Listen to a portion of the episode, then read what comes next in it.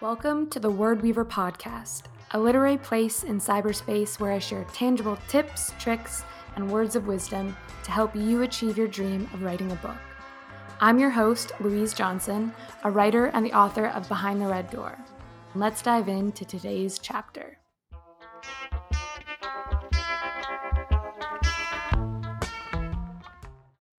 Hello, and welcome back to the Word Weaver podcast. On today's episode, I'm going to be telling you my top five tips of how to write an incredible, compelling book blurb.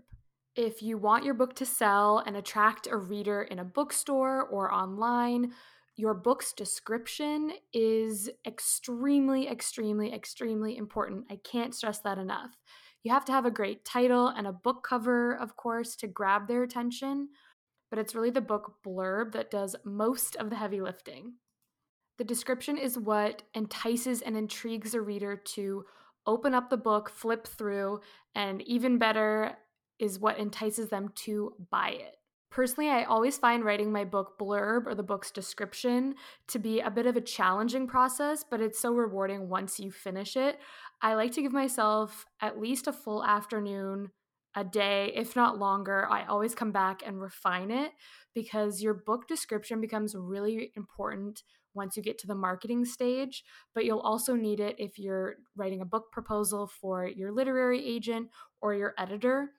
And part of your book description will eventually also become your elevator pitch. It's what you tell people when they ask, Hey, so what's your book about?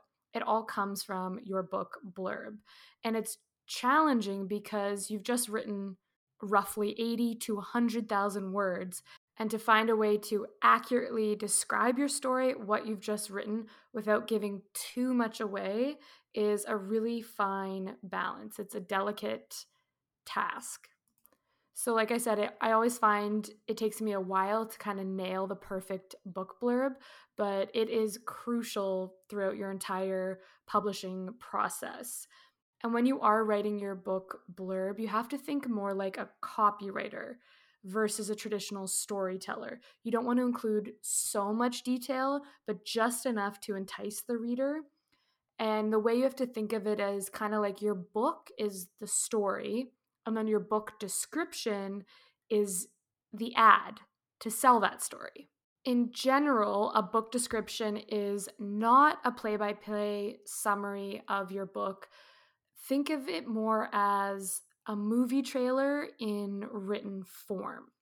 Your book blurb will set up your main plot. It'll introduce your characters, especially or at the very least your protagonist, and it'll give a hint of the internal, maybe the external conflict, and emphasize your book's theme. You have to include all of that in a very short amount of space and a very limited word count. That's why it's okay to take your time on this and come back, revise, edit until you feel like it's finesse to where you as a reader would have to pick up that book off of the shelf. And your book blurb will end up in at least one of four places. So it'll be on your book's back cover typically. If it's a hardcover book, the cover jacket flaps. It will also be on your book's listing on Amazon or every online bookseller's website. It'll be on Indigo, Barnes and Noble, local bookstores. They will use your book description on their site. It will also be used if you have a website, which you definitely should as an author. It'll be on your book's landing page. It will be included in your downloadable press kit and excerpts of your book description are most often if not all always used when someone interviews you or reviews your book. And then on top of that if you are at the stage where you are querying literary agents or your book is being sent to editors at publishing houses you are on submission your agent will also use your book's description as part of their pitch package it's a little bit more upfront work than you initially might think, but it'll help you immensely down the line. So, my top five tips, I'm sure there are so many more that I will be forgetting, but these are the ones that I really want to hit home for you when you are writing your own book description.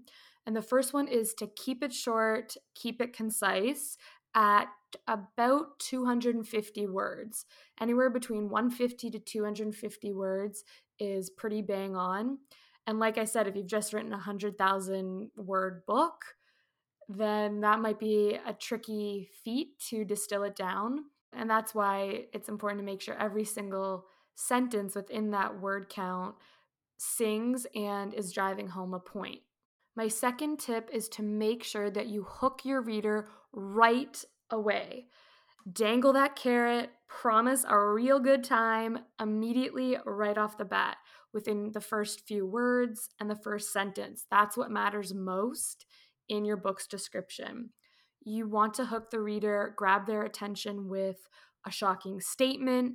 You might want to hint at your protagonist's internal or external conflict. What are the stakes? Where does the tension come from in this book? And then, very quickly, within a couple words, set the scene and give the reader a reason to care about your characters. That should all be included in the first sentence. Put your best foot forward when it comes to writing a book blurb. My third tip is to leave your readers with an enticing cliffhanger. Your first sentence is what should hook them, and then your last sentence should leave them wanting more, just salivating, having to buy this book. That's what you want them to feel when they get to the end of your book description. You want readers to have the feeling of they cannot leave the bookstore without going to the counter and buying this book to see what happens next. A great way to do that is by leaving the reader with a question. Ask a question in the final sentence of your book description to really make them think. My fourth tip, because you have such a limited amount of space to explain your story without giving too much away, is to keep a singular focus. Remember, your book description should only introduce the main characters and the main conflict. You don't have room here to discuss any subplots. You don't have to mention any secondary characters. Focus on the characters that your reader will get to know intimately and who they will kind of be embodying and stepping into once they start reading your book. And then my fifth and final tip is to make it skimmable people don't have the reading attention spans like they used to in our grandparents and our great grandparents' generation. I actually read this somewhere recently, and I don't know if it's true, but it was some sort of study that said goldfish actually have a longer attention span than the modern human in 2021. I don't know if that's true, but part of me kind of believes it that they have more of an attention span than humans do. So if you really want to hook a reader with your book blurb and get them to buy it, you need to make your text skimmable and a quick scan. They know what they're getting, they want to pick it up, they're excited to find out more and how to make it a skimmable read when you just pick it up off of a book table or a shelf, or if you're buying your book online, is to make sure you have short paragraphs. Don't have one chunk of text. That's a surefire way to get people to put your book down and to stop reading. You could also use bullet points. This is a great way to deliver information, especially if you're writing a nonfiction book. Again, be careful with this. Make sure it doesn't look like a school project or your to do list or work agenda. It still has to be a professional book blurb, but use them sparingly, and this can really help create a nice visual effect so it's easy for readers to scan. You can use bolded text sparingly if there are things that you want to stand out to the reader or phrases that you want to emphasize. And then, kind of a bonus tip I didn't really know where it fit into my top five tips when you're writing your book description, you can include keywords. If it is a young adult thriller or a redemptive romance, things that readers might be Googling or searching for, if you include that in your book's description, once it's up on every bookseller's list, they will be able to find it. My book blurb 100% included Elizabeth Arden right off the bat because I wanted people who already loved Elizabeth Arden to type that into Google somehow and land on Behind the Red Door, my book about Elizabeth Arden and my coming of age in the beauty industry. So I really was strategic and thoughtful about how I wrote my very first sentence so that when people were searching online, they would be directed to places where they could purchase my book. Again, if it's not a natural fit, people will still be able to find it by the title, your publisher, your website, other places. So don't force it. But if it feels like you can include keywords that readers are looking for, that's another little bonus tip. Or if you've won awards before or you were a previous national bestseller, include this at the beginning of your book blurb. This is for online when it goes on Amazon, for instance, and people want to find national best-selling books, yours will pop up if that is bolded at the top of your book description.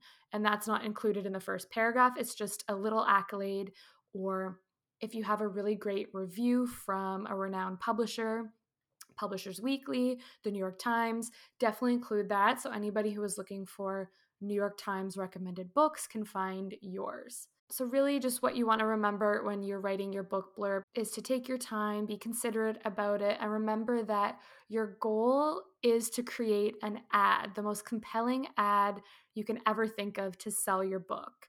It should give readers a glimpse of what's ahead and make them wanting more. And of course, if you're really stuck, grab a book off of your shelf at home, read all of the back book blurb descriptions, figure out what you're compelled by, and see if you can integrate that into your own writing. That is it for today's episode of the Word Weaver podcast. As always, you can find the show notes at louiseclairejohnson.com slash podcast. You can follow along on Instagram at Word Weaver Podcast. Until next time.